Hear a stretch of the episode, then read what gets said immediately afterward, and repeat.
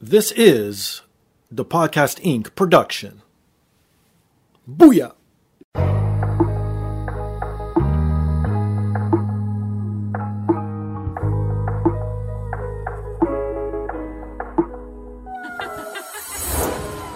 And now, this is the moment podcasting fans listening around the world have been waiting for.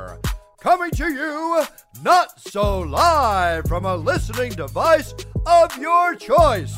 It's time!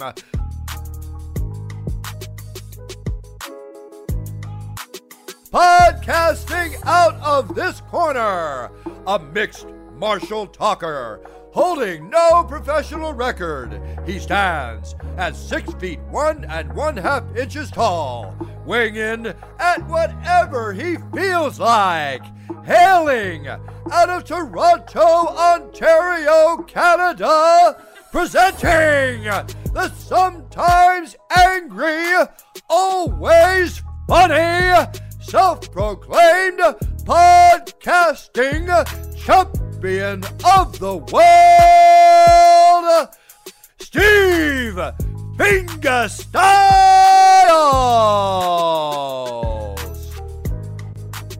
So, welcome to another rendition of the podcast. I am here once again, always again, and brought to you by First Row Collectibles.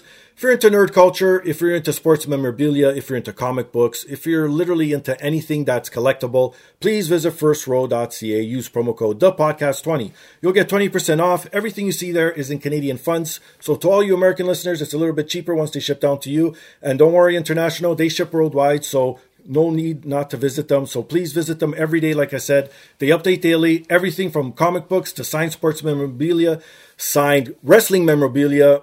I'm sure they have some video game stuff tucked in there too, so I wouldn't doubt it.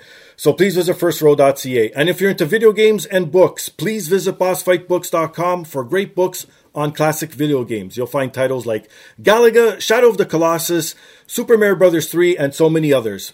Everything you see on their website is in paperback or ebook format, so no need, no excuse. You could purchase either or purchase both if you want to support the cause. So please visit bossfightbooks.com. And if you want to support me directly, please visit my merchandise store at tpublic.com or scroll down on today's device. It's embedded right there in the description. Click on that link. It takes you right to the merchandise store. I got everything from hoodies to t-shirts to travel mugs to regular mugs.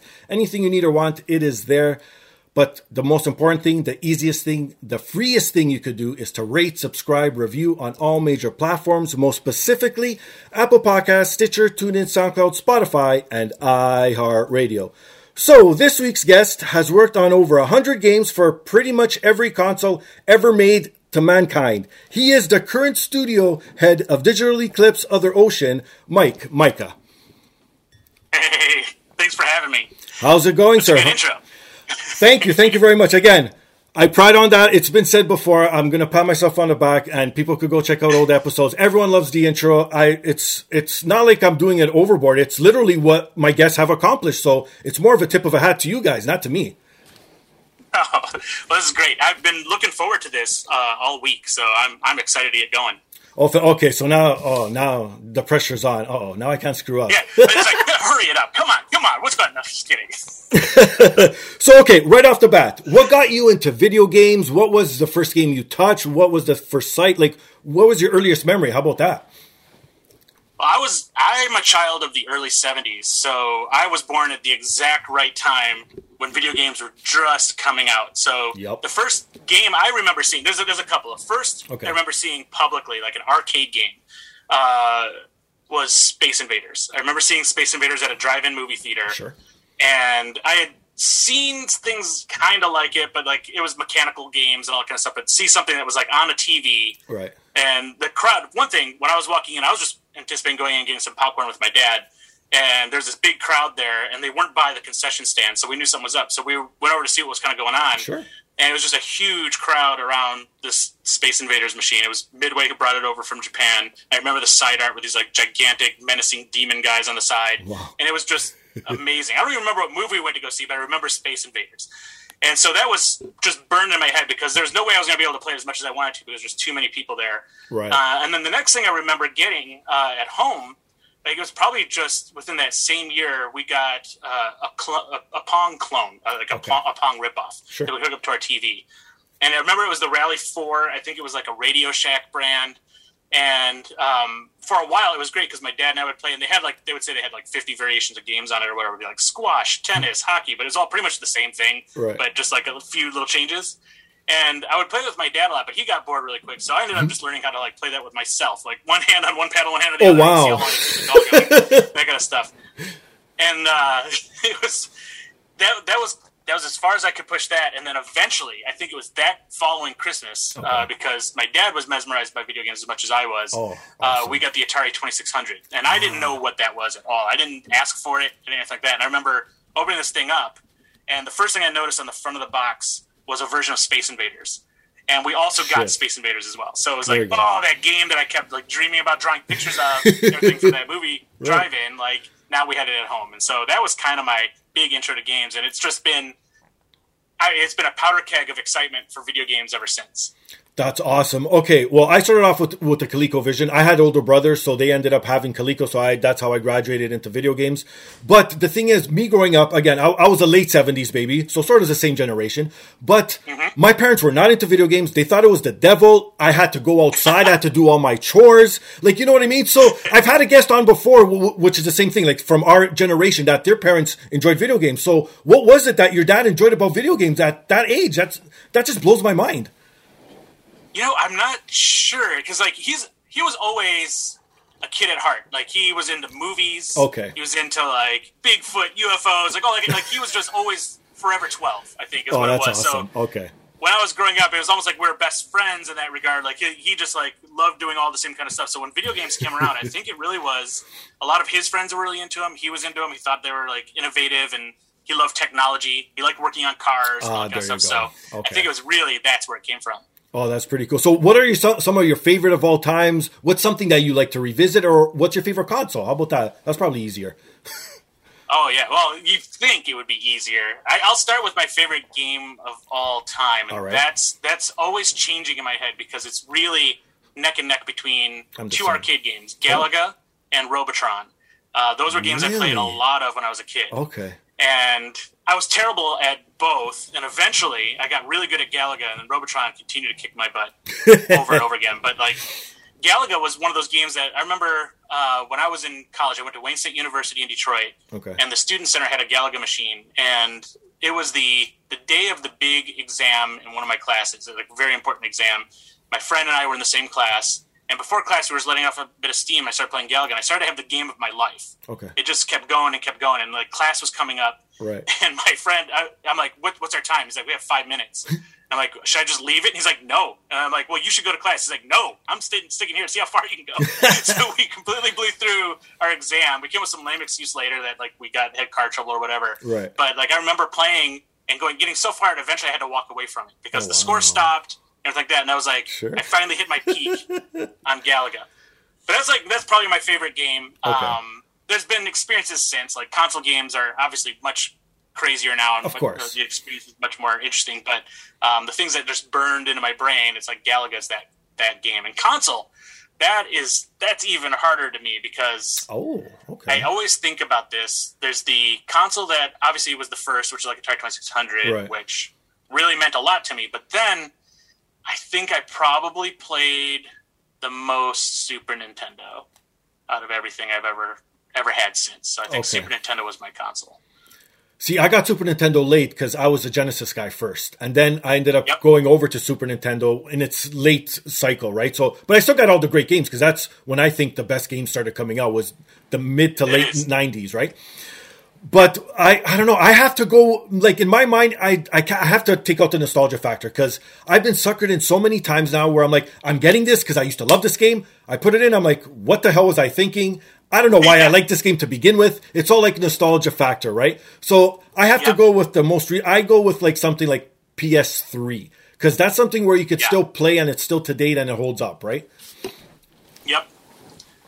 And if I'm going by that criteria, it's probably my Xbox Series X right now because I have such a big catalog that I've carried over from the 360, there you go. The Xbox One to here. That's like, I'm bringing the history of games that I've always loved with me every single time. So as much as I want a PS5, and I've not been able to get one yet, even as a developer, I haven't been able to get my hands on a PS5 outside of the dev kits. The Series X is my device. Cause the whole family uses it. We watch movies on it. We do everything. So that's probably my favorite console. I go by that criteria. Oh, there you go. There you go. So what got you into like making video games, producing video games, directing? Like you've worn so many hats. I can't even, the whole episode would be just naming everything. But what was like, okay, how about this? What was your first job into video games? And then what made you want to do it for the rest of your life? So I made my first job basically in video games. Cause again, like we were both growing up at a time where there was no video game university or video game tracks in college or school. The only computer courses we had were like computer science, where they would say like, this is a printer. Yes. This is how printers work. Here's Bank Street Writer. And you do word processing on it. So I was like, but I'm an arcade rat and I'm like, I want to make video games. And I remember really, I have this vivid memory of the day that they brought in the first computer at our elementary school, which was an Apple II on a wooden cart with wheels, and they rolled it in, and our teacher was introducing the class to the home computer. Right. And I was kind of like, oh, that's cool. It's green. What's up with that? There's no color. Because I'm all like, you know, I want Pac-Man. Sure. All stuff. And so she was rattling off the stuff you could do with it, which was like, yeah, word processing. It has a calculator. It has also, you know, things you can do. And then she was explaining like what people do with them. And then at one point she said, they use these to make video games. Oh. And then my brain just like, It kind of seized up and rebooted for a second. It just kind of crashed. And then it was like, okay, she just said this makes video games. So my friend and I stayed in recess. We had begged the teacher to stay in on recess to use it. And we learned how to make primitive games on it. Like we got books. My friend's brother had all these programming books that he was getting because he was getting into programming. So we made these really rudimentary games. And that was so addictive for me. Like I just loved making games. We'd make games that make our friends laugh. So when they come in from recess, we'd show them what we made. The teacher would ask us all these questions. We get to share them with class. And it was just awesome. I loved that feedback loop. Right. So then what made you want to keep doing it forever? Like, was that the hit? And did you ever think you would be able to make like a living out of it? You know, like nobody knew that. Like I remember at the time, what I wanted to do was make movies. So I was like, you know, Star Wars was my thing. I'm like, I want to make movies. I want to do special effects. I want to do all this stuff. And I remember talking to, we would have people come to our schools to talk about like different careers. And I would always talk to my counselor and stuff like that when I was like in high school and stuff. Right. And say like, I want to make movies. What do I have to do? And there's like, I don't know, like no idea. But one thing I did know I could do and do pretty well was make games because I'd always kept making games. We got a Commodore 64 and I just kept making games on the side just for fun. And so I started to explore that. I started making my own games and selling them at, this computer store in Michigan and it was called Soft House Computer Center. And I would just like make my own packaging. I'd print up the labels and just sell software there. And, I started to sell stuff and then we started running a bulletin board where we would sell software through that. And, I made a decent amount of money, not a crazy amount, but for a kid, like it was decent money. And I was like, oh, this is telling me that I can make a living doing this. This is pretty crazy. Wow. But I still was doing stuff on home computers. I wanted to make console games because that was my bag. I loved console games. I had no clue how to do arcade games. So I'm like, I can at least make video games that I like for console. Right. But I need to learn how to do that. So it wasn't until I'd say it was 94 that my friends and I all got together and we were like, let's make a game company. Let's just form one and let's go to the Consumer Electronics Show. And the first company that's going to give us our dev kit to work from, that's the console we're making stuff for. So we went to everybody. I even talked to Trip Hawkins. We were just cold walking up to people just out of nowhere and saying, we want to make games for your console. And I remember Trip Hawkins was super nice. Okay. He was talking to somebody else, and we interrupted him. I'm just like, I want to make games for the 3DO. I want to do all stuff.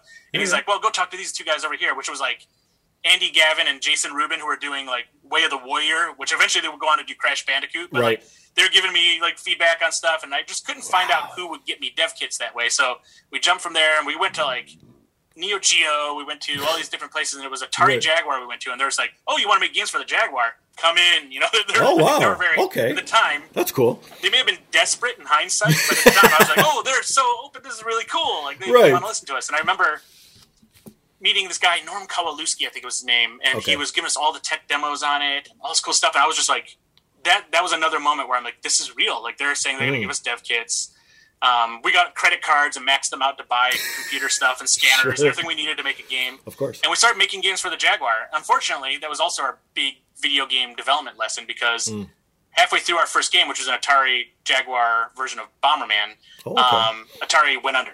Oh, so we're like, shit. Oh no! Bad timing. We had done all this stuff. We figured out how to get the license. We did all these things. Right. And we were just making up as we were going along, and then Atari went under. But that was a big learning lesson, because I learned how console games were made, on the limitations of consoles, the process for it. Right. I learned we can lose a lot of money if we make mistakes. And so think a little bit more about how we do that. And so it was really from there, I leapfrogged into doing Game Boy development, because that was the easiest thing to get into for me. That wouldn't cost an arm and a leg.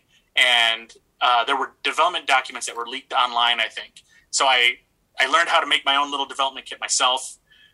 With parts from like Radio Shack and this guy down in Alabama who helped me out, and I started making a version of Yar's Revenge for Atari, and that was like my first real, I'd say, published, not by me, game, which was Atari's Yar's Revenge for the Game Boy Color. Oh wow, yeah, because I noticed going through the backlog of what you've been worked on. You did a lot of Game Boy Color, Game Boy Advance games. Now, again, you said it was easier for you, whatever, but at that time, did you want to still do console, or were you comfortable with just doing like portable for the rest of your life? You know, the Game Boy was very exciting because not a lot of people, at that time, a lot of people wanted to work on it. They wanted to work on PlayStation and N64 and all stuff at the time. Right. And I had grown up programming for the Commodore 64, and like the Z80 and the 6502 were very similar in many ways. So it's like it was very comfortable for me to code games on the Game Boy. And I was still on this like honeymoon kind of a glow from like getting games published on cartridge. So it was really neat to see a cartridge game at a Toys R Us and kids. I was at a Toys R Us when I did Disney's Tarzan. I was at a Toys R Us, and there was a mom and her son buying it in front of me. Wow. And my friend that was with me was like, "Hey, that game you're buying, like this guy made it." Right. That was the first time I signed an autograph. So it was like, cool. I was in heaven. I thought it was the coolest thing ever. And also, there's another thing I learned about Game Boy games is like publishers didn't care what you did. They wouldn't even pay attention. I know. So we were kind of left to do whatever we wanted on Game Boy, and then basically when it's time to ship, they would look at it. They'd either freak out or be cool with it. Sure. And then out the door it would go. So we did stuff that was just insane. Like we did a game called Little Nicky. And they're based off the movie. Yeah. And there's mini games in there. One of the mini games is you have a pineapple gun and you're shooting pineapples up Hitler's ass while he's in a French maid outfit trying to clean Satan's like lobby. Oh my goodness. And then there's a game where you're like the dog. Like he had a pet dog in the movie, and you're shooting arrows out of his penis at like things that are. We went nuts on it, and there's stuff that shouldn't even wasn't even licensed. Like we had Regis Philbin in it. We had all these like celebrities that we never got approvals. We thought Ubisoft would get approvals. They didn't, and it just came out. Oh wow! So we had all this stuff in there, and so that kind of freedom was amazing. We did we'd also did a game for Disney. We did a lot of Disney games, and one of the games we did was for Lilo and Stitch. Oh, okay. And we wanted to make a Metal Slug game so bad, so we're like, let's do Metal Slug with Lilo and Stitch. Like, let's just have let's make a shooter. Right. And, Disney being a kid's company and all that stuff, they always didn't want anything violent in their games. They would always get mad at us about stuff, but this one was really flying under the radar, so we just went for it. And we made basically Metal Slug, and then it was Will Eisner at the time. He wanted to review all the Lilo and Stitch products. Okay. And so that was the first time the producers at Disney looked at the game.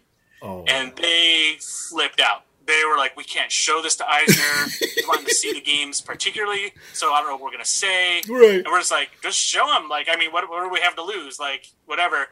And so the next day they showed it to him, and they were like prepared to like quit and, and all this kind of stuff. And turned out he loved it. He thought it was great. In fact, everybody in the group, he was saying, we should be doing more things like this. Right. And so he really liked the game.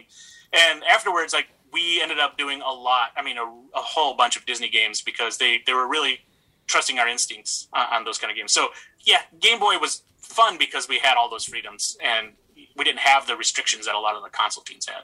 Well, the thing is too with the Game Boy back then was you were taking some of the big console games and cramming it in. Now, what's easier, taking one of those and working on that, or taking just an IP that's never been released on another console and just doing whatever you want? Oh, they have their own pros and cons, but like one of the most comprehensive ports we'd ever done for Game Boy was, or complicated, I'd say, complicated ports was Dragon's Lair. We took the Dragon's Lair animated Laserdisc game and put it on Game Boy Color. You play the real Dragon's Lair animated game. Okay. And that was such a technical feat. It was very hard to do.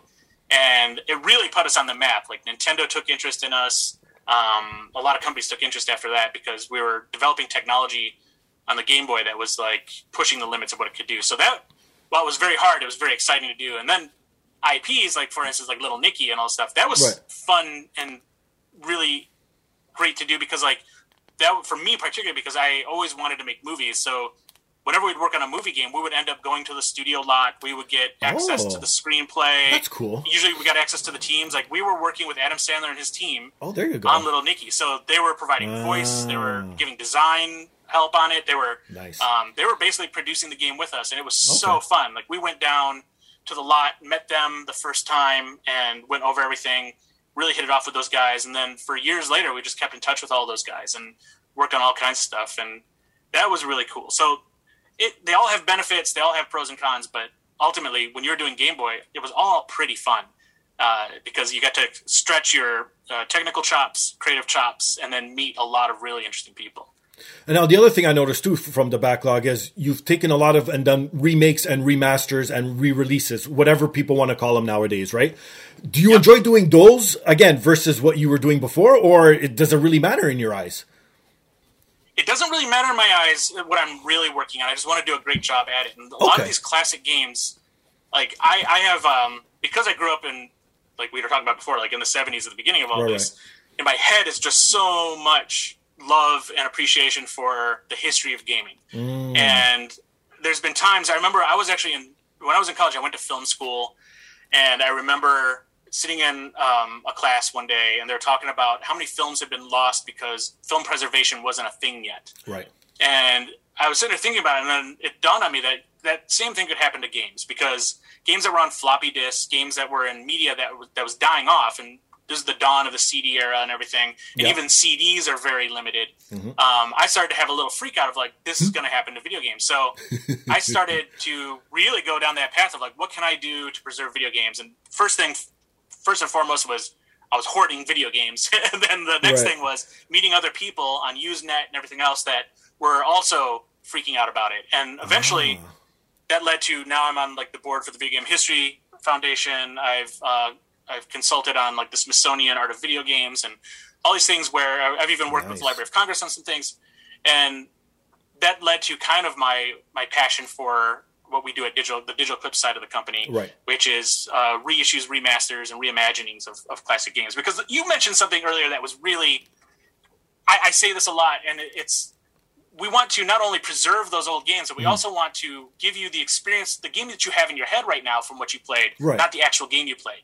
So a lot of our reimaginings are really taking a game that you may have played in the 80s or 90s, but making sure that the game you play today is the one you have in your head, not necessarily the limited mechanical version of that game that you played way back when. That makes sense. So something like Medieval, for instance, that was on the PlayStation. Medieval came out in the 90s. We recently remastered and reissued that game, reimagined that game from the ground up in Unreal, making it feel more modern, the controls are more modern and everything like that. But it's... The task that we have is to make sure that it feels and looks like what you think it's supposed to feel and look like. And that's the big challenge for us. And we've gotten really good at doing that. So that's been our core business for a long time, is shepherding IPs into the future. Well, you've had a customer in me because, like I said, I'm a sucker for them because, like, the Mega Man series, like, the Disney stuff that you guys put out, too. That just brings... Because, again, that's what I was playing. Like, who didn't play Chip and Dale's Rescue Rangers on the NES? You know what I mean? Like, that's a staple in everyone's video game childhood if you're from that era, right? So, but it's true. And credit to you guys for doing that. It's like... Those games, like, for example, especially on the Switch, I love it because you could take it portably, so it's even better. But it feels like when I felt like a child playing that game. Like you said, you're taking away the limitations. It doesn't feel that way. Like, I'm playing The Lion King, and I'm like, why couldn't I clear this as a child? But now I could clear it as an adult. Like, I got worse in video games, not better. Like, you know what I mean? So hats off to you guys. Quality of life stuff. Like, we do things like rewind, for instance. Like, allow you to rewind before that does help, too. Happens. Of course. All that kind of stuff. So it's like, and then we have what we kind of called it like the Netflix watch mode. So you can actually watch the game being played and jump in at any moment. So you can go to like the chapter where it's just past the stampede, because you may not want to do the stampede. So skip past the stampede and start playing. So we put all that kind of stuff in there, so you can experience what you want to experience in the games. But then for first-time players, they've got kind of a crutch they can kind of lean on, because that's an old era of gameplay that nobody rightfully should be able to play anymore. It was just so hard back then. But, you know, oddly enough, like someone like, for example, my wife, she's not an avid video game player. She loves, like, she says as soon as it went 3D, she got lost because she didn't know where to go, what to do. So she likes 2D stuff. Like, she loves Mario, she loves Donkey Kong Country, like stuff like that, right? Like the party games, obviously, too. So for her, she loves like the old school games because of that. Like, you can't get lost. It's linear. It's perfect. And I think it's a good introduction for people, because to me, even with sports games, for example, to get into a pure simulation sports game, oh my God, I can't. My head explodes now. It's not like when I was a child where all you needed to do is like a simple season, trades, and that's it. Now you manage how much a popcorn kernel costs in a stadium. Like, you know what I mean?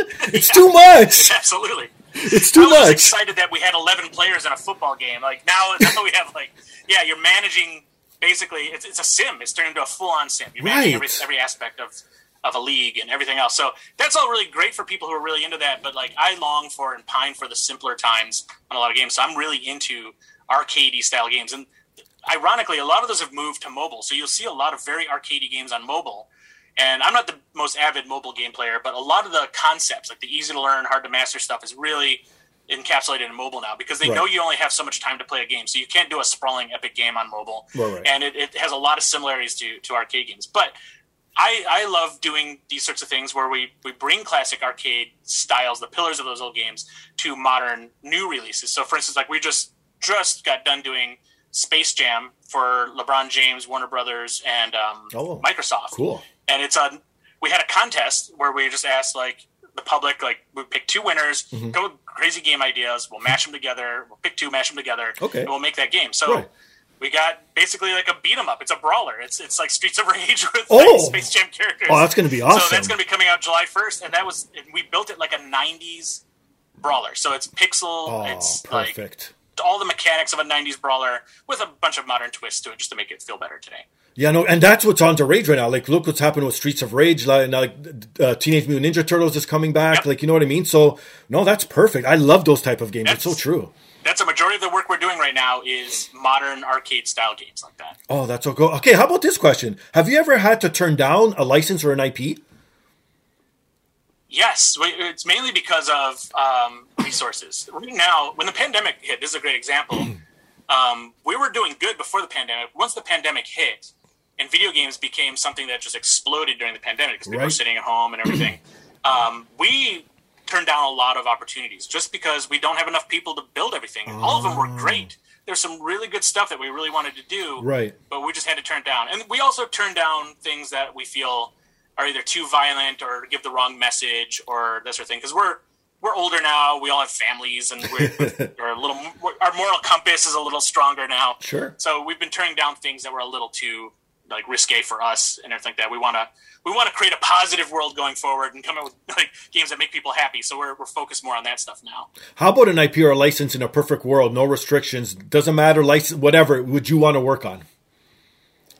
I am weird. So I would go after, like, I have this dream of wanting to recreate in a modern console way, like in Unreal 5, 80s Flash Gordon with music and everything from Queen, all that stuff. Sure. Because I think that would be such a fun game to make. Wow. Like, make it kind of like a single player, like Uncharted level take on 80s cheesy Flash Gordon.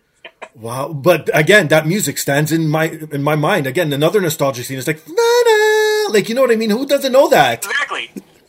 Exactly. And like the visuals were amazing. Like, they're cheesy now, but like, I would love to do a modern interpretation of those visuals because the palette was amazing. Right. It was just all over the place, and I just love it. And then if you take that lead, then I guess it's all Queen related at the end of the day, because like Highlander makes a lot of sense. Right. Highlander would be the best battle royale game if you think about it. Like, there should be a Highlander battle royale. Like, why don't we have that? That would be awesome right now. There you go. That's pretty cool. How about the hardest game you've ever worked on? For whatever reason, either because limitations or time constraints, whatever. The hardest game I ever worked on was probably Alice in Wonderland for Game Boy Color, because it was for Nintendo first party. There's a lot of political things going on between Disney and Nintendo. So there's a lot of attempts to get out of a deal they had with Disney because they didn't want to do any more of these games.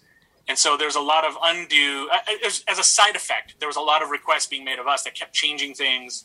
And we're kind of like the child in the divorce. With a lot of issues coming up. But that game took longer than I was anticipating. I ended up being one of the last people just hang around on that game, making all the changes myself, art, audio, and everything, because we couldn't afford to keep the full team on it. Oof. But eventually it came out. It scored great. Like, it got 9s and all that stuff. And I was really proud of it, but it just took forever. I was used to moving on to the next game and the next game. My development times back then were like 5 to 8 months max. Okay, because this one ended up being like, this ended up being like 16 to 18 months. And it felt like an eternity to me at the time, because we made like a version of Clax, for instance, we made in like, I think it was like 6 to 8 weeks. Whew. And we had done that game. And we loved every minute of it. It was a crunch, but we were really proud of the stuff we could do and the speed which we can do it. And that's one of my favorite games too. So it's just it would be Alice in Wonderland. That was the toughest. But the cool stuff that came out of that, like I have notes, I have fax copies from notes that were like from Miyamoto and his team in Japan. Oh, okay. They were reviewing the game, which is really cool, and stuff like that. So it was neat to work with Nintendo, and we've worked with them several times since. But like that was the first time we really did it, and so I was eager to please the whole time. Any abandoned games where you guys were in development and just stopped halfway for it, again, whatever reason? We had a lot of those, too. Oh, really? So what happens in that situation? Yeah. Like, I'm sure you guys get paid up to that point, but, like, you're still in limbo. Can you use that IP later? Like, how does that all happen? More often than not, we can't, because we're usually hired. We're more like a work-for-hire type studio. We do a lot of our own stuff. We license our own stuff, but we're majority work-for-hire. So we're, like, hired guns that come in with a certain kind of expertise. And so, like, in the early days of like Game Boy Color, going back then, we worked with everybody, and one of the companies we worked with was Capcom. And Capcom, their legal department, making sure they had the rights to do everything they needed to do, was often the slowest part. And production would just start, and then we would find out partway through production that they can't do that game, or they can't do whatever for various reasons, or a license for the music or the visuals can't be secured or whatever. That's usually what would kill a lot of the games that we would work on. For instance, like we were doing Gunslinger for Game Boy Color, and we have a version of Gunslinger. I have a ROM somewhere around here. That it's the first few levels of Gunslinger, and it's playable and everything like that. But that one got shelved. And there were games like we were working on a Quidditch game for Harry Potter, and it was like a full-on sports sim Quidditch. And the company that we were doing that for ended up losing the license to the development. So then we're like, do we reskin it as something else? Well, it's obviously Quidditch. Can we make it like rockets? Or then we just kind of gave up because we're like, it's going to look like what it was. And to redirect it would cost too much money. So things like that. That would often happen. And then there were times when basically like an IP holder would not like the direction of a game. Even though they signed off on it, they had changed their minds essentially. We were doing like a Lizzie McGuire game one time for Disney. And we're like, okay, we'll do it where it's like a pet sim. So she had a cat and you're doing all this stuff. And it's just like a PDA functionality. And it was, you know, for young girls. Sure. And Disney's like, why can't you just make this a platform game? Like we were 4 weeks away from shipping. Oh my goodness. And they're like, we don't want this one a platform game because we don't think people are going to want to do this. And we're like, well, that's great, we agree. Right. We pitched that, but then you decided not to, and you told us to do this. So there's this moment where it's like, what do we do now? So we crunched for like 3 weeks and did a full-on platform game for Lizzie McGuire. I remember I was on a laptop driving down to E3. Just days after they said they wanted this, and I was just doing level design on a laptop while my Chris Charla, who was our producer, was driving. And so I'm sitting there making levels. By the time we got to E3, we had like 5 levels done, and we're just like doing anything we could to get this game done. We would work out of libraries because like we had to get away from the office because people were too distracting even in the office. It's like, let's go to a library and work and kind of stuff. So that's usually what happened. Wow, that's crazy stuff, man. Wow. Okay, I know this is hard because you put so much work out there. Do you have like a memorable or a Mount Rushmore of moments in the video game industry? Oh, wow. I never really... There's a lot of great moments for me in games. Like, I was really proud of Death Jr., which came out on the PSP, and Death Jr. 2. Those were original games. We were the first company to get PSP development hardware. Oh, wow. And all this stuff. So it was amazing to go through that whole experience and be part of a launch for that. That was super great. We created comic books. We worked with so many great people, like Gary Whitta, who went on to do like Rogue One and the Book of Eli and all stuff. He was the writer on our comic book. Ted Nafee, who's this really accomplished comic artist at the time, was doing our comic book for that. We did merchandising. We did like Gentle Giant toys. We did all this stuff, and it was all homegrown. There was no, we didn't work with like an agency, or we just like figured it out as we went. And I was really proud of that moment because it sold really well for us, right? And it was a big thing for us for that time. But then there's been several things like Disney's Tarzan for Game Boy Color. I'm really proud of because that was a game that. The quality turned out great. It was a really good game. It sold extremely well. It outsold the N64 and PS or PlayStation games combined for Game Boy Color. So it was like, that's awesome. It was just a fun game to work on. Right. And then, again, that was a thing where we worked with like Disney animators, kind of like what they did with Aladdin and Lion King. And we just built this whole thing the same kind of way that the Genesis games were built. So that was super cool. But yeah, since then, a whole bunch of moments like that where it was just right place, right time, getting crazy opportunities. Because we've done R&D work, we've done crazy things with like film and television, all kinds of stuff just kind of came together over all these years that it's just, I wouldn't change a thing. Yeah, because that's the other thing. You've done TV, you've done movies. Like, in a perfect world, would you give up video games if you could transition into just movies and TV? Oh, I don't know. Like, getting a taste of all, like, I would like to continue doing what I do, where I get to do all of it. Okay. Because it's hard. Movies are hard. I just recently worked on this movie called Free Guy. It's with Ryan Reynolds. It's coming out. It's about an NPC who suddenly realizes he's in a video game. Oh, I can't wait to watch that. It's hilarious. Yes. It's amazing. I think you'll like it a lot. Okay, and perfect. I kind of came in. I was sort of like those guys that were the dinosaur consultants on Jurassic Park. I came in as a video game consultant. And...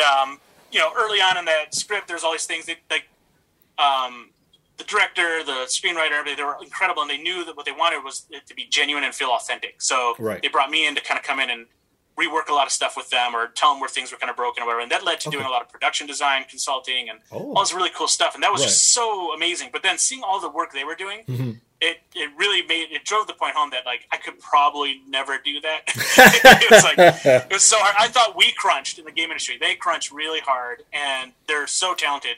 Like I love the writing part. I could see myself doing screenwriting, but the production design work and all these things like Ethan Tobin, who was working on that movie and everything, were just amazing people that I just like. I could never imagine getting up to their speed. It was just crazy. Oh my God, that's awesome. Okay, so obviously, like I mentioned, you're the studio head. Well, first off, what is a studio head and what does a studio head do? I am kind of like the... So a studio head, in context of us, is essentially the keeper of the strategic vision for the studios. Okay. So I'm more or less... I'm like a CEO on the creative side. Oh, okay. So I get to... say, here's what we should be working on. Here's where I think we have our best, our talent is best doing these things. And I work a lot with business development and the development teams. But I also tend to like get my hands dirty, so I like to do a lot of coding. Like that Space Jam game that's coming out, I did a couple of the bosses for that game. There you go. I like to do art and animation, and also so I try to keep one finger in the pie basically as we're going through because it makes me feel sane. Sure. So like. All that's kind of what a studio head does is more or less the keeper of the creative and strategic vision for the studio and make a lot of decisions on where resources go and all that kind of stuff based off of like what people are, you know, good at and all that sort of thing. Okay. Now I got to know too, because I tried doing research. Yes, people, I actually do research for the podcast every once in a while. And believe it or not. Yes, exactly. But the whole story about Digital Eclipse, Other Ocean, it's so convoluted, so confusing. It branches off here. It goes over there. Can you just sum this up and wrap it up in a nice little bow for people who want to know, like, the origins of the whole studio? Yeah, it's funny because our history is kind of like, if anybody's watching Loki right now, it's like the next level event that splinters the timelines in every direction. Right? Definitely like that. Because we started way back in, like, 92 as a Mac productivity software company. Okay. That... suddenly got the amazing vision to try to produce an emulator that could emulate arcade games. This is before MAME and everything. So it was genuinely a really cool idea at the time, unprecedented. And so our first three games were Joust, Defender, and Robotron that were developed basically on spec, and then we went to Chicago to show Midway and to license the games, because we're like, we can put these on Mac. And Midway thought they were amazing.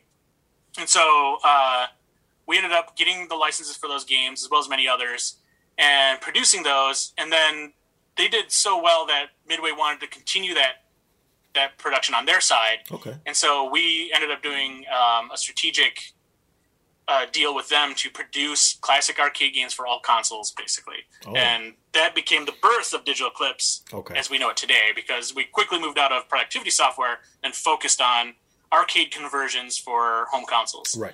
And when you think about it, at the time, that was like 92. That wasn't that far away from those games being in the arcade. So like, that's within true. 10 years. Yeah. So they weren't that old, really. Right. So it was kind of a miracle for people to be able to play arcade games on a Mac, particularly a Mac. Of course. So now put them on PlayStation, Super Nintendo, Genesis, and it started to take off. So right. That was an explosive launch of the company. And not too long after that was the Game Boy Black and White, before color came out, mm-hmm. market was still going strong, but nobody was making games anymore. The only company that was still producing games was THQ, and they were crushing it. They were making so much money on Game Boy games that Midway, who we were working for, was like, can you do the same thing you do with the arcade games? Can you put those on Game Boy Color? And we're like, yeah, right. We could definitely put like Joust, Defender, and Robotron, all this stuff. And they were like, no, how about like the new games like Blitz and Mortal Kombat 4? And we're like, that's going to be a lot harder, but we'll try. Right. And I don't recommend anybody look at those games. They sold extremely well, but they weren't good. Oh, but we were getting our feet wet on those, because like we didn't really know how to take something that high-end and bring it to Game Boy yet. Right. And so we give it our best, but they did well, and that kind of opened the door for more and more games like this. So we did the classics eventually and all that stuff that made more sense, but then we started to do a lot more larger downports of games, because we started to figure that out. And because we were only, there was THQ and then there was us really making Game Boy games. Right when we were in the middle of production of those games, they announced Game Boy Color. Mm. And so then it was a just mad dash of publishers trying to find any developers that could do Game Boy games. And that's really, we're so lucky, because we were doing this stuff at the time. Midway's like, can you make this work on Game Boy Color? And we're like, of course. And then the phone just kept ringing off the hook, because people found out we were making Game Boy games and we could do Game Boy Color games. And that was just an unending amount. Talk about turning things down. That was a weird time, because we were getting one call a week at least for opportunities to produce games for Game Boy Color. And we just had to turn a lot of it down, because we just didn't have enough people to do it. That's crazy. And now, obviously, what it is today and what you guys continue doing, so many games in development. What's like the Blizzard collection or the arcade collection, that's in development, coming out soon, correct? That one's out. So that one's actually out there if anybody wants to go check it out. So it's already out? Oh, okay. And we did something really cool with that. We basically remastered those games. You have the originals in there. We have the Genesis and Super Nintendo games. Oh, okay. But then we did what we call the definitive version. We added features to the game. So we actually have like, Rock and Roll Racing is 16:9 aspect ratio. We licensed the real songs, except for one of them, Paranoid, we couldn't get, because Ozzy Osbourne doesn't want to license his music anymore. But like we got everything else. So it's the real songs that are in there. You can turn them on and off. We got Larry Huffman, who was the voice of the game. Right. He's up there in his years, but he still has it. And like he came in and re-recorded everything in HD. Ooh, it was great. That's awesome. So we got a bunch of new lines. We actually were able to fix up things like we had gender. The original game had gender off references. So there's like there's a woman racer who kept getting referred to as him and all that kind of stuff. So we're able to do gender-specific line recordings and there you go. All this kind of cool stuff. So we did some neat things, a lot of graphical upgrades. And then we added what was like something that we didn't promise at the beginning but figured out when we were doing all this stuff, is we added a four-player mode as well. So you can play four players, split-screen, Rock and Roll Racing. So that kind of stuff we love to do. That's what we live for, it, where we can take like a classic game, give the original to you, but also then modernize it and get people to appreciate it all over again. See, I think that's the perfect formula, to tell you the truth. Like, I love, like, obviously all the Resident Evil remakes and everything that's coming out and whatever, right? But why don't you add, like, some sort of original, and then you add, like, the new one. Like, you know, so you please everyone's appetite. Exactly, because there's a lot of people who are so nostalgic for the old original. And they do make a lot, like, when we make changes on a remaster or, like, a reimagining, we're not always making the right choices for some people. Because, like, you have to take... You have to decide what most people will want, but there's going to be some people who are just like, I really love this thing that I wish you guys didn't change or whatever. So the originals let us fall back on that and let people have the original who still want to scratch that itch as well. See, and that's what I love. I hate the people who complain. They're like, oh, why'd you put an easy mode in? Then why are you playing on easy? Just put it to the mode you want. Don't you want a variety of everything? you have the choice. Why take choice away from other people? Thank you. Exactly. I never understood that. How about this? How about VR games? Are you guys ever going to venture into that realm? We've done a little bit there. So we did something called Giant Cop, which was an early VR game. That one did really well for us, too. You play the role of a giant, like, kaiju-sized cop trying to take care of crime in the city below you. So you try not to step on people, and you try to, like, stop criminals robbing banks and all that stuff. Yeah. We did that. We did a few other things that were kind of VR experiences. We did stuff with AltSpace, which is now part of Microsoft. So we've dabbled with it, and we've always been kind of cautious. We're really risk-averse, and VR has always been that kind of really risky space for us. There's always a lot of money being thrown around, but at the same time, we're like, do we divert our resources to do VR, or do we focus on things that we really enjoy doing right now that, like, we know we'll make money back? And so we're so eager to get into VR because the Quest has been kind of it's what VR should have been from the get-go. And so now we're looking at that very aggressively right now, is like, what kind of games can we produce that would be really exciting there? We have to do something that's kind of different. Like, we worked on the Rick and Morty VR experience for PS4 or PS3, PS4. So we did that one, and we actually got nominated for an Emmy for that and everything. So nice. Again, we're television and film, everything merges with video games. All those cross points keep coming up, but it was really cool. So we want to pursue that a bit more. So you're a believer in VR, then? You don't think it's just this generation's? I've always believed in VR. That was the thing. It's like, it was always that thing about, how do I make the business case? And, like, I think we're finally at the point where the business case makes sense. Oh, so do you think there's? Okay, what do you think the next evolution is, if you would have to guess, after VR? So, I mean, I really believe in mixed reality. I think there's a lot more where it's like, I'm craving that time when we can go running around in a field and play basically Halo in a real field, but with VR, like, overlay and all that. I love that kind of stuff. So that gets you physically moving around, but you're not constrained to, like, a treadmill or anything like that. And that's true. I love those parts, and I really like the idea of doing, like, murder, like Mystery Train type stuff, or that kind of stuff with mixed reality. There's some cool stuff that I think it's. I don't know if I'm under NDA for or not, but I've seen cool stuff that, like, really makes me want to explore that a lot more, because there's been cases where I remember I had this one demo where it was like an out-of-body experience demo where they handed me a controller, and the room I was in was being captured real-time in 3D. Okay. And then when you move forward on the controller, like, move forward, so I move forward, and they're like, turn around. And there was me standing there. Oh, my God. I saw me in 3D, and so I was able to walk around myself. And it was, like, so mind-blowing. Okay, that's cool. And I'm like, okay, this is cool stuff. Yes. What kind of experience are we going to have like this that's going to, like, take us to the next level? See, that's almost like Star Trek holodeck type shit, man. Absolutely. It was, like, so mind-blowing. And so that I think that's coming soon. Like, there's consumer-level stuff that's going to give us that soon. And I can't wait for it. Oh, I can't, because in my mind, again, I'm feeble-minded, but mind you, I was thinking like an avatar type thing where you plug into something and then you go off as something else, like, you know what I mean, or as a robot or whatever. But this is even better because, like you said, you get up, you exercise, like, you know what I mean. You don't have to so-called put down that controller and walk away and do exercise and then come back and play again, right? Yeah, I'm looking for that. Like, I want to have those Goonie experiences with my friends in the real world. And, like, give me that stuff where we're having real adventures, we're climbing things, we're doing that stuff, but we have it augmented with, like, goals and all that kind of stuff too. So now you hit the magic name, Goonies. This is my favorite movie of all time. I love this movie. I've watched it so many times. I try and watch at least once a year. I just love it. Again, but I don't know if it's nostalgic sewn into it, because I've tried to get other people who watch it as an adult now who never watched it as a kid, and they're like, yeah, it's okay. And I feel like slapping them so hard when someone says that. Oh, yeah. See, we grew up, like, as the decade that hit was the perfect decade for us, because we're all riding dirt bikes, we're all outside going on adventures of our own, and then it suddenly told us, like, these things you're doing every day could end up being, like, the adventure of your lifetime, right? And so the promise of Goonies was just amazing, and that's where, like, my daughter, she's 11, loves Goonies. Awesome. So she's the outlier. Okay. But I hear you, because there's been so many, like, my older son, I tried to introduce him to Goonies, he could care less. Stuff. So it's right? Like, ugh.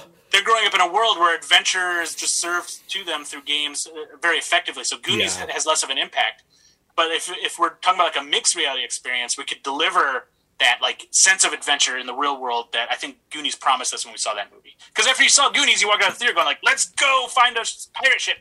Let's go through caves. Let's go spelunking, let's do everything. It's like you wanted to do that stuff. Exactly, and that's why for like our generation, escape rooms are friggin' fantastic. Yes, absolutely. Escape rooms are the closest we have to that. Now imagine an escape room with mixed reality. Exactly. That you just blew my mind there. How about movie remakes? Would you ever want to do movie remakes in the future? Oh, the one I actually, it was funny. There was at one point, I had a brief conversation. Believe it or not, it sounds like I'm just name dropping, but believe it or not, this is funny because it's like I was hanging out with Jimmy Fallon, and I introduced him to Airwolf. He had never heard of Airwolf. What? And so, okay, I had all the Airwolf episodes on DVD and everything like that. And like, right.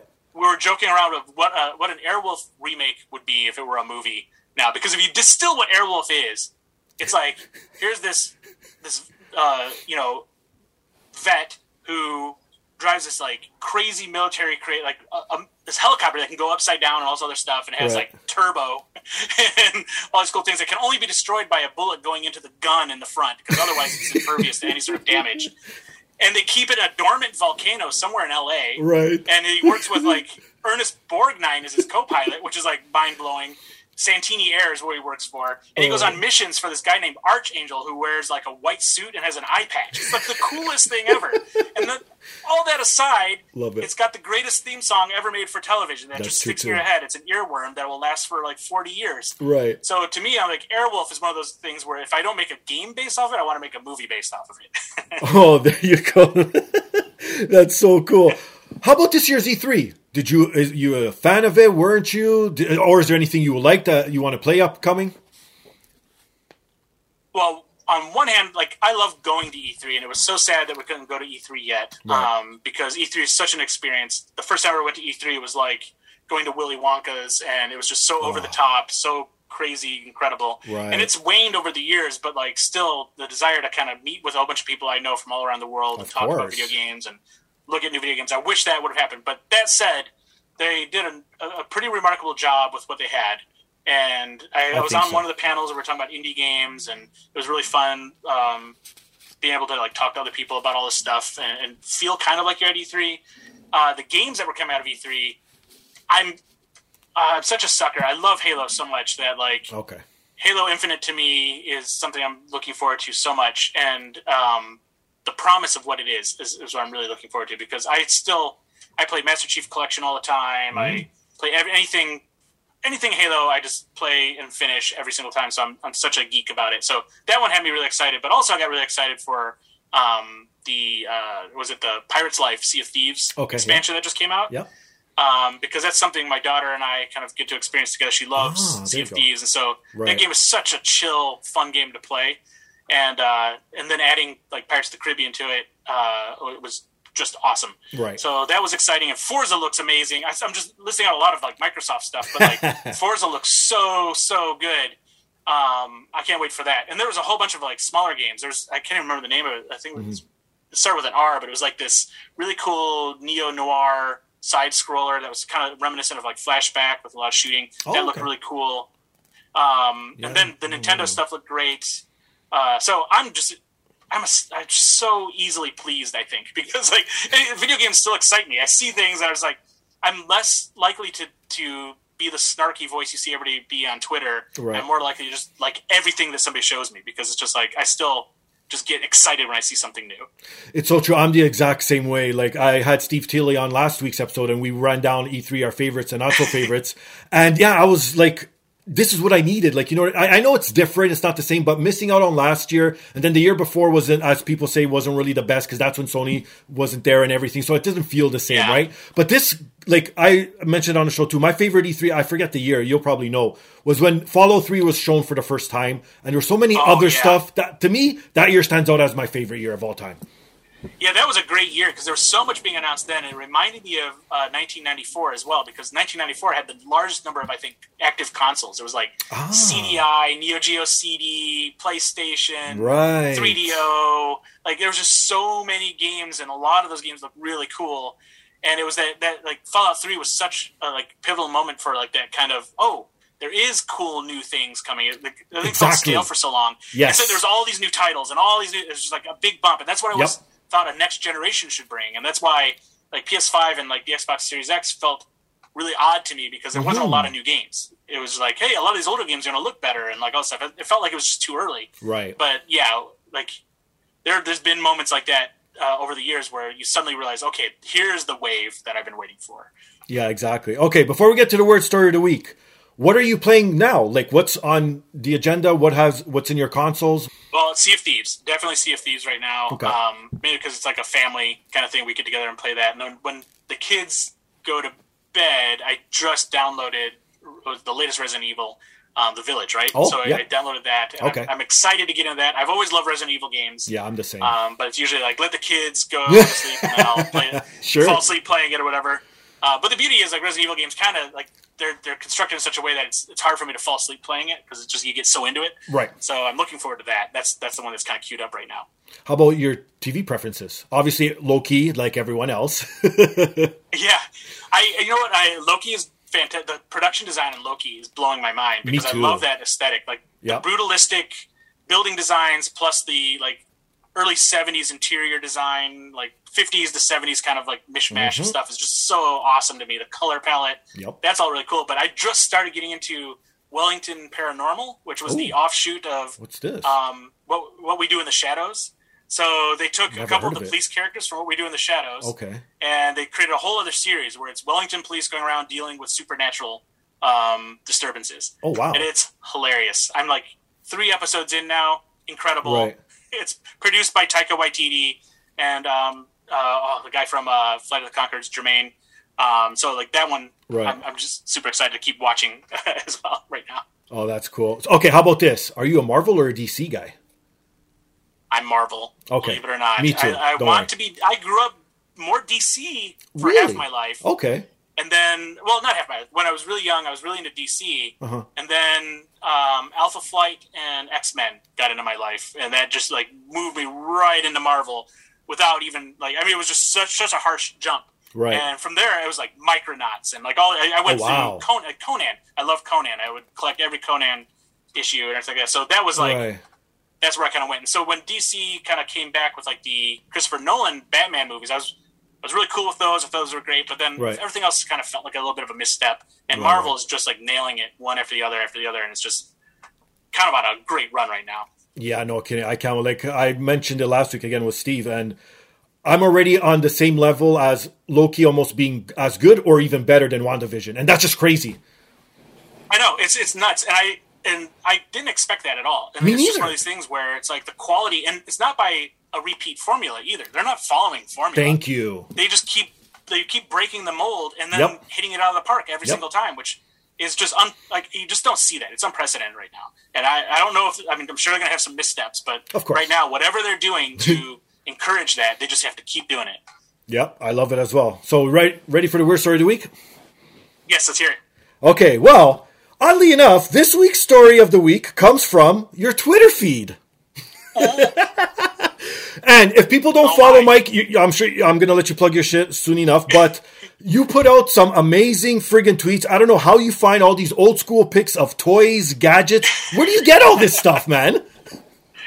Oh my God. Like I'm in so many different Facebook groups of people who troll for really ridiculous things. And I see this stuff coming up and there's choice ones that come up where I'm like, oh, this is incredible. And like, I will often like do random Google image searches to like find old toys or whatever, and the results from there are also another source. Like I'll look up like I don't know, like old Snoopy turtleneck, and then I'll get some weird shit that just comes up after that. It's like, and then I'll use that and post that stuff up. So like I've had friends who are like who've watched me like search for things, and I'm an odd search person because I find the darkest places of the internet. Sure, hey. It's pretty fun. Okay, so the one I'm going to speak of this week in particular is the pooper silencer. What the hell? Like, did you try and find out some info on this? Like, who created it and all that stuff? I didn't go that far because I found that by searching for something because I was complaining to my son who just wouldn't stop farting. I'm like, I need to find something that can just like when I'm on calls, I don't need to explain that it's my son over here like blasting him out. So that's how that came up. Okay. And then when you see that, you just start thinking, like, what is the context for this thing? Because it looks like one of those, like, kind of a balloon on a trombone kind of thing. You're like, exactly. In what scenario do you bust that out amongst, like, you know, a dinner party or whatever? Like, don't mind me. I just, like, had too much of the whatever. And right. I just got to insert this right now. Yeah, no kidding. Okay, so to put it all into context, too, because obviously this is not a video podcast. So it's in a wooden box, like Mike said. It has, like, a balloon figure at the end and almost, yeah, like a trombone thing where that's where you insert in your anus, I would assume. So it's sort of like a butt plug without the big thing at the end, if that, to paint a picture, you know what I mean? So in the box comes directions and says, insert in rectum, gas will go into rubber bag without noise or odor. Caution! Remove only in well ventilated places or room. What the? So you should finish your conversation before you leave the room to, you know, basically dispel it. And I just love everything about it, and even the little smudge of shit on the tape that's holding it down. What the? It's been used. It's like you're like on eBay going like, oh, it's used a few times. That's fine. I'll take it. Oh, man. This is awesome. This is like the most weirdest thing that I've ever seen on the internet. Thank you so much. It's become the thing I think a lot of people really follow me for is like this kind of stuff. And I live for it. Well, speaking of following, plug your shit. Go ahead. Platform's all yours, or upcoming projects you want to promote. Go for it. Oh, sure. Well, definitely check out www.otherocean.com or www.digitaleclipse.com. We have a lot of projects in the works. We make a lot of announcements. Follow Digital Eclipse at Digital Eclipse on Twitter, as well as at Other Ocean.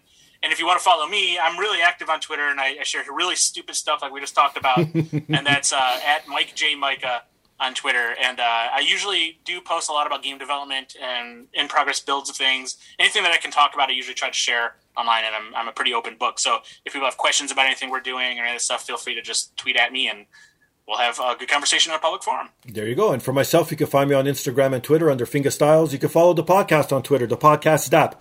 Email us your thoughts, suggestions, comments, anything you want to get off your chest at thepodcastdap@gmail.com. Please rewind to the top of the show. Support those fine sponsors, because if it helps them out, it does. Let's rewind. It most definitely helps me out. See, this is why I don't. Because if I read my stuff, that's where I flip over it. Like, you know what I mean? So people always ask me, Here's the thing. Okay, for all these people, because I get these emails every so often. So this is one of the most frequently asked questions. They say, oddly enough, why don't you just put a pre-recorded for all your sponsors at the beginning and at the end? And then I'm like, what's the point of that? Like, I want to make it organic, because what if the person who's on wants to know about the sponsors, or it could be a talking point of some sort, like, you know what I mean? So also there's an energy disconnect, because like they'll have like, oh, you're high energy in this thing, and then suddenly it's like this droning kind of whatever, and it doesn't help the sponsor or anything. Exactly. And it's like that. It shows that I actually care about the sponsors. Exactly. So do all that fun stuff, and most importantly, please rate, subscribe, review. One last question before I let you go, my friend.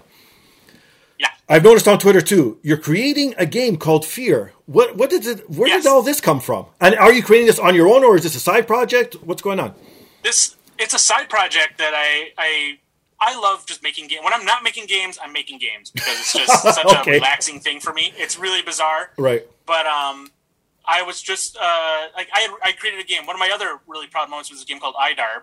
That I made like 5 years ago, which was, I created it with everybody on Twitter. I know, we didn't even touch on that. So I started working on this new game, and I was just looking for something to do, and a few people mentioned some different game ideas, and one of them was like Zookeeper, which is one of my old favorite games. Okay. And one of my old favorite games is Reactor, but there's nothing new or modern with those two things. So I just merged the two ideas together just to see what would happen. Sure. And I just started producing it, and like in a matter of like a week, we had it up and playable, and I was sharing it with people and all stuff. So right now, I think I'm getting close to finishing it up, and I'm just planning on putting it out there some way. But one of the things that kind of came out of this was I got a lot of publisher requests, people asking what my publishing plan is, and it's like, It's great to get that, but like I run a studio and I publish games, so maybe I'll just end up publishing it through like Digital Eclipse or something like that. But of course. I'm still trying to figure that out, but I want to just get it out there. Okay. I did it originally because I wanted to put it like on itch.io or something, so I could just make a little bit of like side cash to fund like my kids' private school costs and everything like that. But now it's like, okay, now it's a real game, and I guess I have to like figure out how to publish it. That's awesome. On that note, he's Mike, I'm Steve. This is the podcast. Peace.